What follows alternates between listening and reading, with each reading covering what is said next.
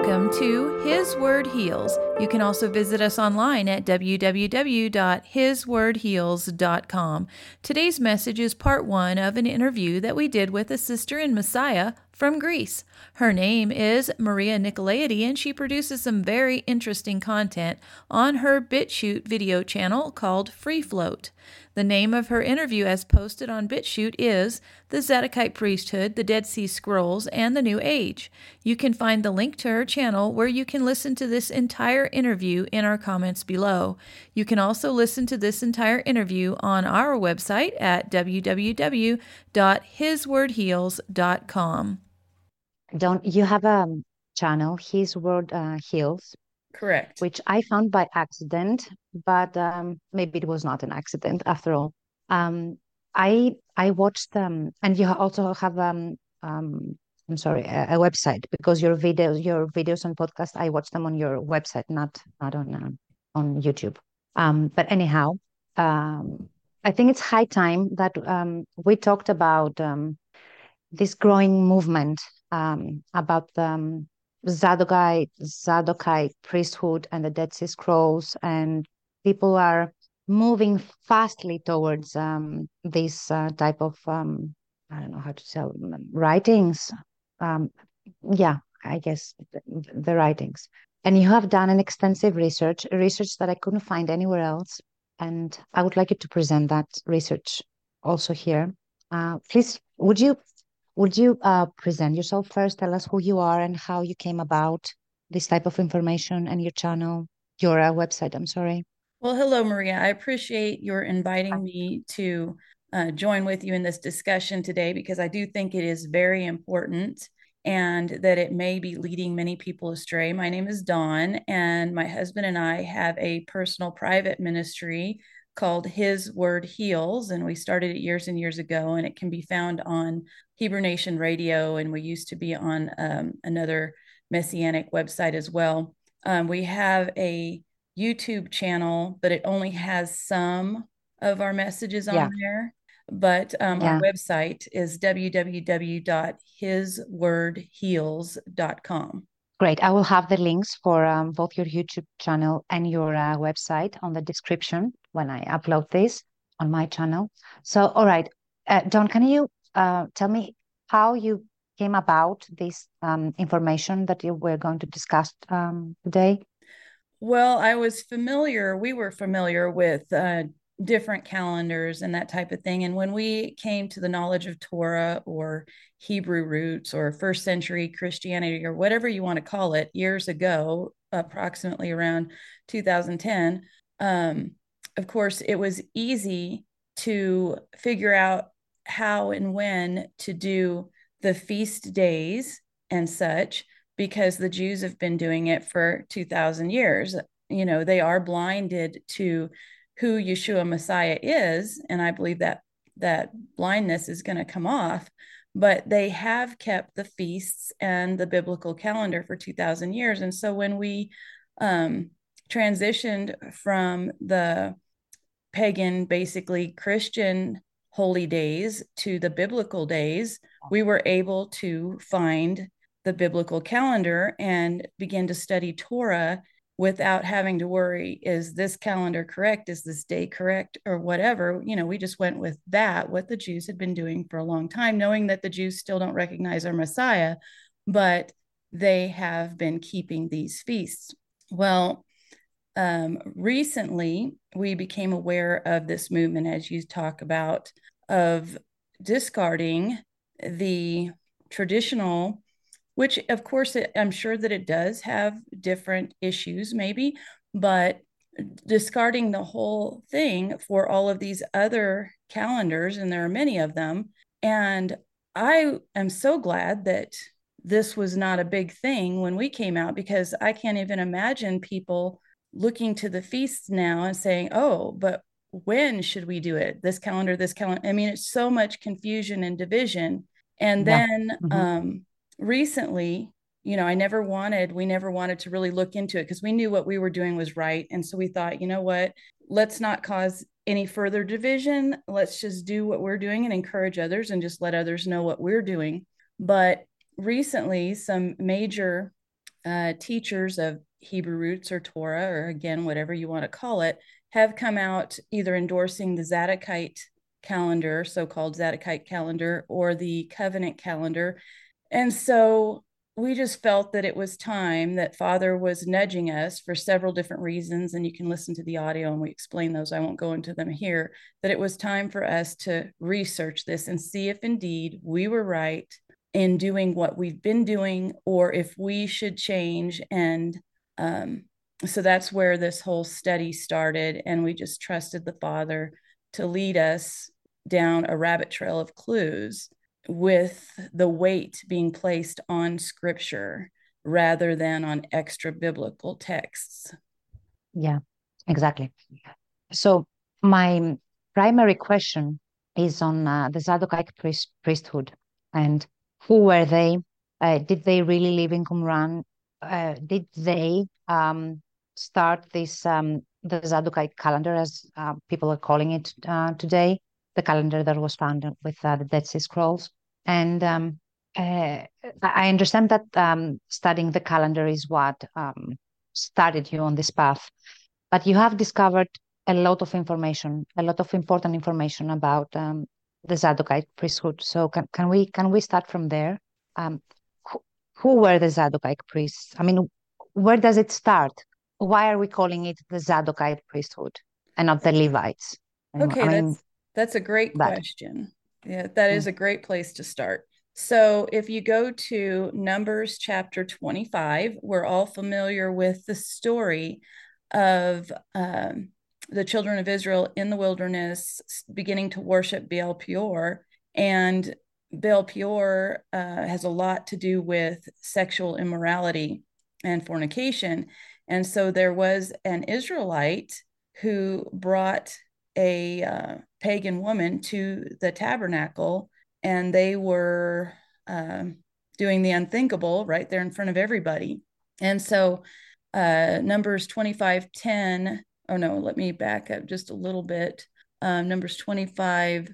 Okay, so Phinehas or Phineas, Phineas, the son of Eleazar, mm-hmm. the son of Aaron, the priest, saw this act that these two were doing, and he rose up from among the congregation and took a javelin in his hand, and he went after the man of Israel into his tent, into the tent, but anyway, and thrust both of them through. And so he put an end to this Baal worship. And Numbers 25 10 says, And Yahweh spoke unto Moses, saying, Phinehas, the son of Eleazar, the son of Aaron, the priest, has turned away my wrath from the children of Israel while he was zealous for my sake among them, that I consumed not the children of Israel in my jealousy. So he saved the children of Israel because they were about to be destroyed for these acts. And he said, Wherefore mm-hmm say, Behold, I give unto him my covenant of peace, and he shall have it in his seed after him, even the covenant of an everlasting priesthood. And then during David and Solomon, uh, it was the Zadokite line of priests, a descendant of Zadok. It was, yeah, Zadok, who was a descendant of Phineas, that stuck with mm-hmm. King David and his choice of Solomon when um, the other priesthood members of the other lines from Aaron uh, went with one of the brothers of Solomon, who was not the choice for king. And so, anyway, that's where the authority for the Zadokite priests come in. And so, that is what um, some teachers are pointing to that the Zadokite priests are the ones that should have the say over the calendar, the authority of the calendar, because they have an everlasting priesthood. And so some of the scrolls at, found in the caves at Qumran, which there are 11 caves and they're scattered along the Qumran bluffs. Um, some of them are, you know, two kilometers from Qumran, but they call themselves, some of the extra biblical texts, the writers of them call themselves sons of Zadok. And so they are the self proclaimed okay. sons of Zadok. Go yeah, ahead. The self identifying as um, descendants of uh, Zadok. Correct. Mm-hmm. And so they very may well be um, sons of Zadok, but that doesn't mean that they have authority over the calendar necessarily. And it also doesn't mean that they are the rightful high priests. And so the sons of Zadok is where the line of the high priests come from. Um, the line of priests can come from anyone um, descended from Aaron, but they say that the high priests should be the sons of Zadok. And so, what I did find in studying the lineage of Zadok, you can follow the lineage of Zadok in scripture to two brothers, and it's also testified about and expanded on the explanation in Josephus. And I don't have, unfortunately, in front of me the scripture, but it talks about um, an apostate brother to the high priest. His name was Manasseh, and the high priest in Jerusalem after the, the, during the time of Nehemiah. Now, if we're familiar with Nehemiah was told, or in, during Ezra and Nehemiah's time, they told the priests to divorce their pagan wives because they had been marrying yes. pagan wives. And the northern kingdom had already been destroyed, and they brought in outsiders into the northern kingdom. And you can read all about that in scripture. And the king of Assyria, who destroyed the northern kingdom, put someone named Sanballat over the northern kingdom as governor. And he gave his daughter to Manasseh, the brother of the high priest in Jerusalem, as a wife. And so then when he was told, Manasseh was told to divorce his wife or leave the priesthood in Jerusalem, he talked with Sanballat, and Sanballat said, Oh, don't leave the priesthood. I will give you the priesthood of the northern kingdom or of Samaria. It's not the northern kingdom anymore, but it's it's the area of the northern kingdom. And there were still some Israelites there, but a lot of foreigners were brought in. And we know the story about um, there started being curses on the people that were living there and they thought it was because they weren't serving the god of the land and so they had the king of assyria bring back priests that had been exiled to teach them how to worship yahweh. And so they started mixing the worship of yahweh with the worship of their gods that they brought in from the foreign lands. And so this is sanballat who's mm-hmm. head over this.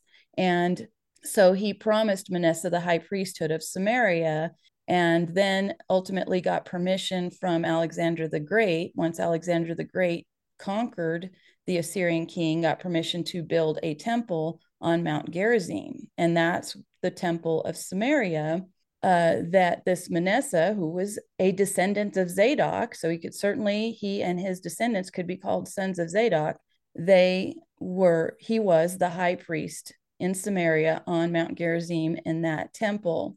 And so I'm sure he took scrolls and everything with him. And i'm not saying that's who these people are but they definitely the the inhabitants of qumran could have been influenced by these people. I mean we just don't know who wrote the scrolls. We don't have enough information of who lived there.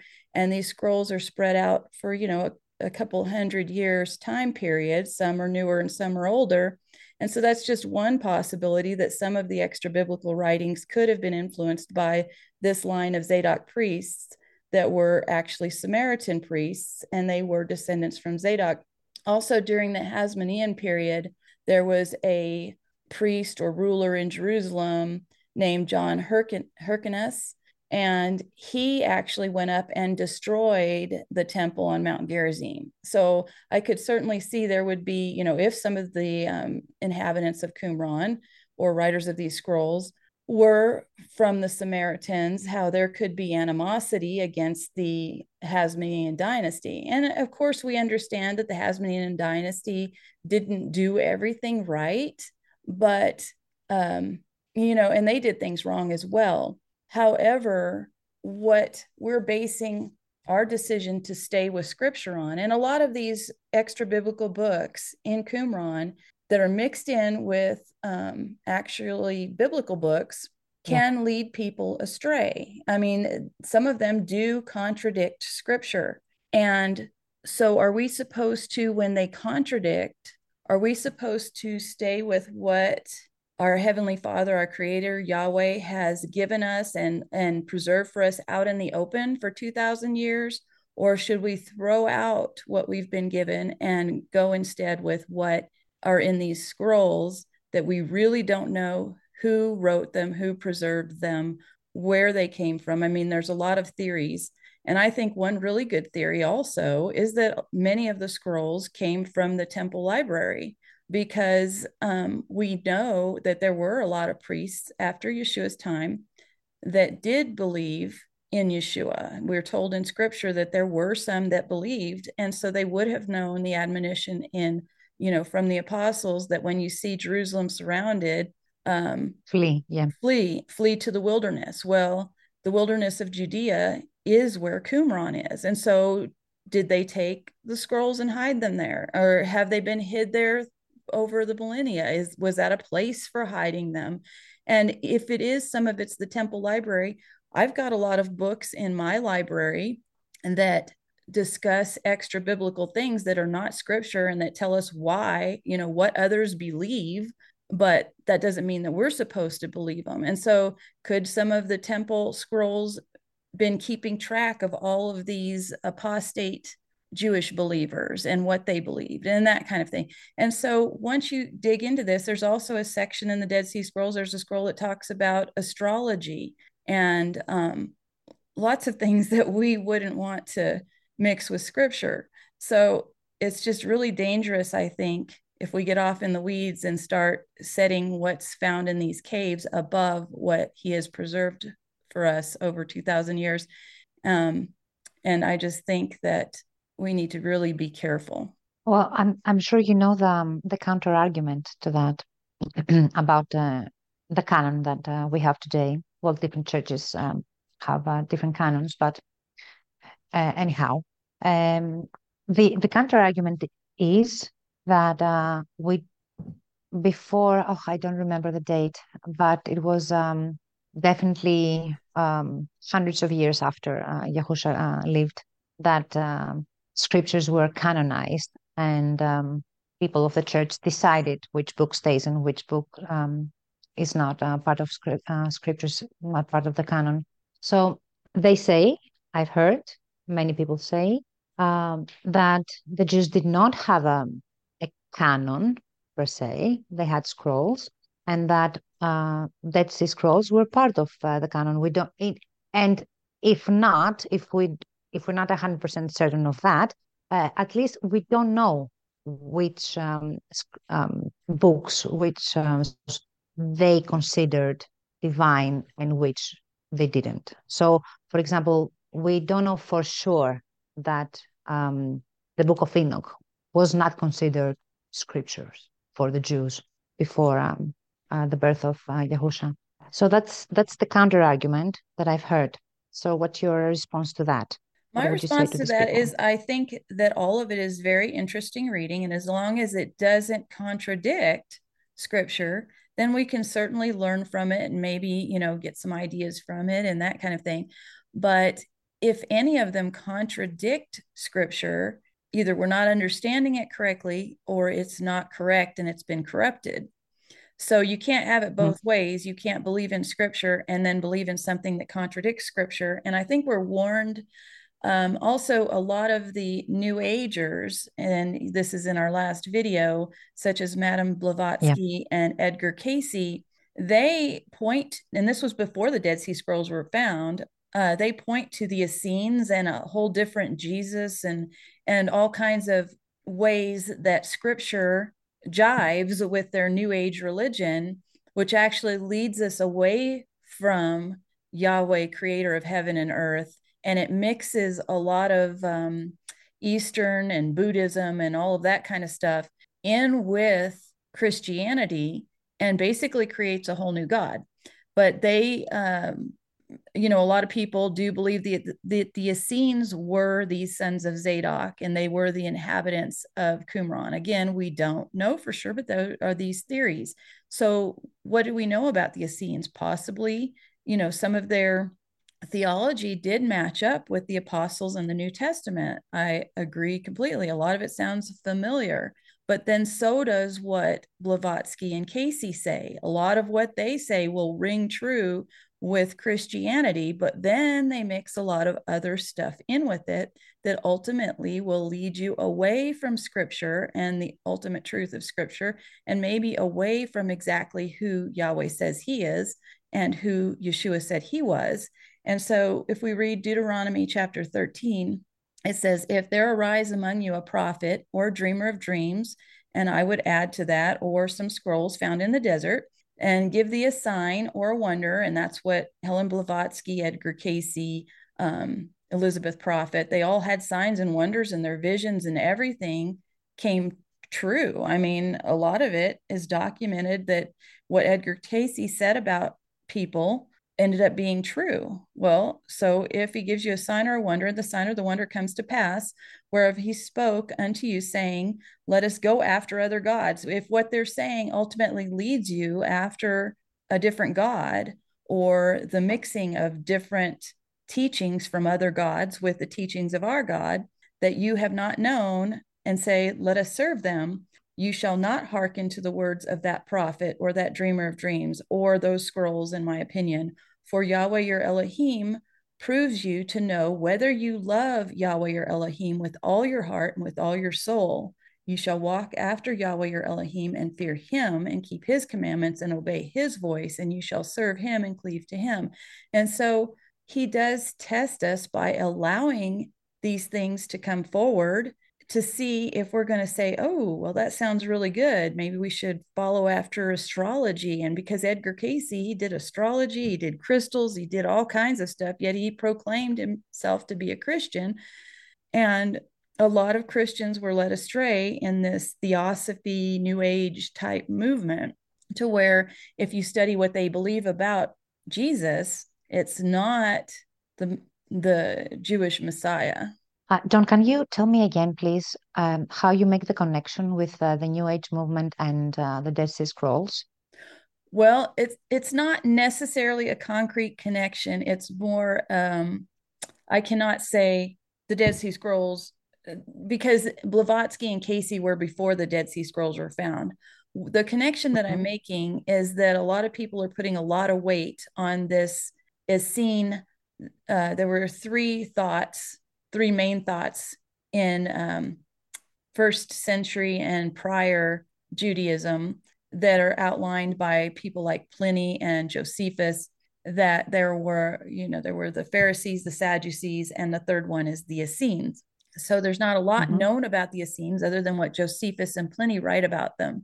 And so a lot of people believe that this third group possibly could have been uh, maybe John the Baptist was in Essene, and they're saying even Jesus maybe was in Essene. Yeah, I've heard that. Right. So whether they were or weren't, the first Christian were Essenes. Yes. So whether they were or weren't, we really don't know because we don't know a whole lot about them. And even if they were, can the Essene movement be corrupted? Because, like I said, these New Agers are pointing to the Essenes that, and, and along with that, they say that um, Jesus in his lost years went to India and Egypt to learn all of these mystery religions. Yeah. And that's where the, Essenes, you know, they mix all that in with the Essenes. So putting too much weight on these Dead Sea Scrolls because they were the Essenes is dangerous because we don't know a lot about the Essenes. And the New Agers, again, are pointing to these Essenes. And I just see some kind of possible apostasy there and Yeshua never and that's the main thing. Who is our shepherd? Who are we to follow? If we are followers of Yeshua Messiah did he ever contradict the the calendar that was in use at the temple? Or did he show up on the feast days at the temple when they were celebrating the feast at the temple. He had the podium lots of times. He could have certainly said, You guys are following the wrong calendar. But no, he even allowed himself to be crucified on the day that they at the temple were honoring as Passover. And so I don't believe that Yeshua would say, Well, I'm not going to tell them about it because there's these scrolls they're going to find 2,000 years from now. And so they'll figure it out you know, then. I just don't see him doing that. So, shouldn't we follow and do walk even as he walked? And the ones that were have been in charge of the temple and in charge of this calendar, they were using the lunar solar calendar back then. And what that is, what the Hillel calendar is, maybe we should explain that. I'm sorry, we're all out of time, but again, please visit our website, www.hiswordheals.com, to listen to the entire interview. Blessings and shalom to all of you and everyone in your home.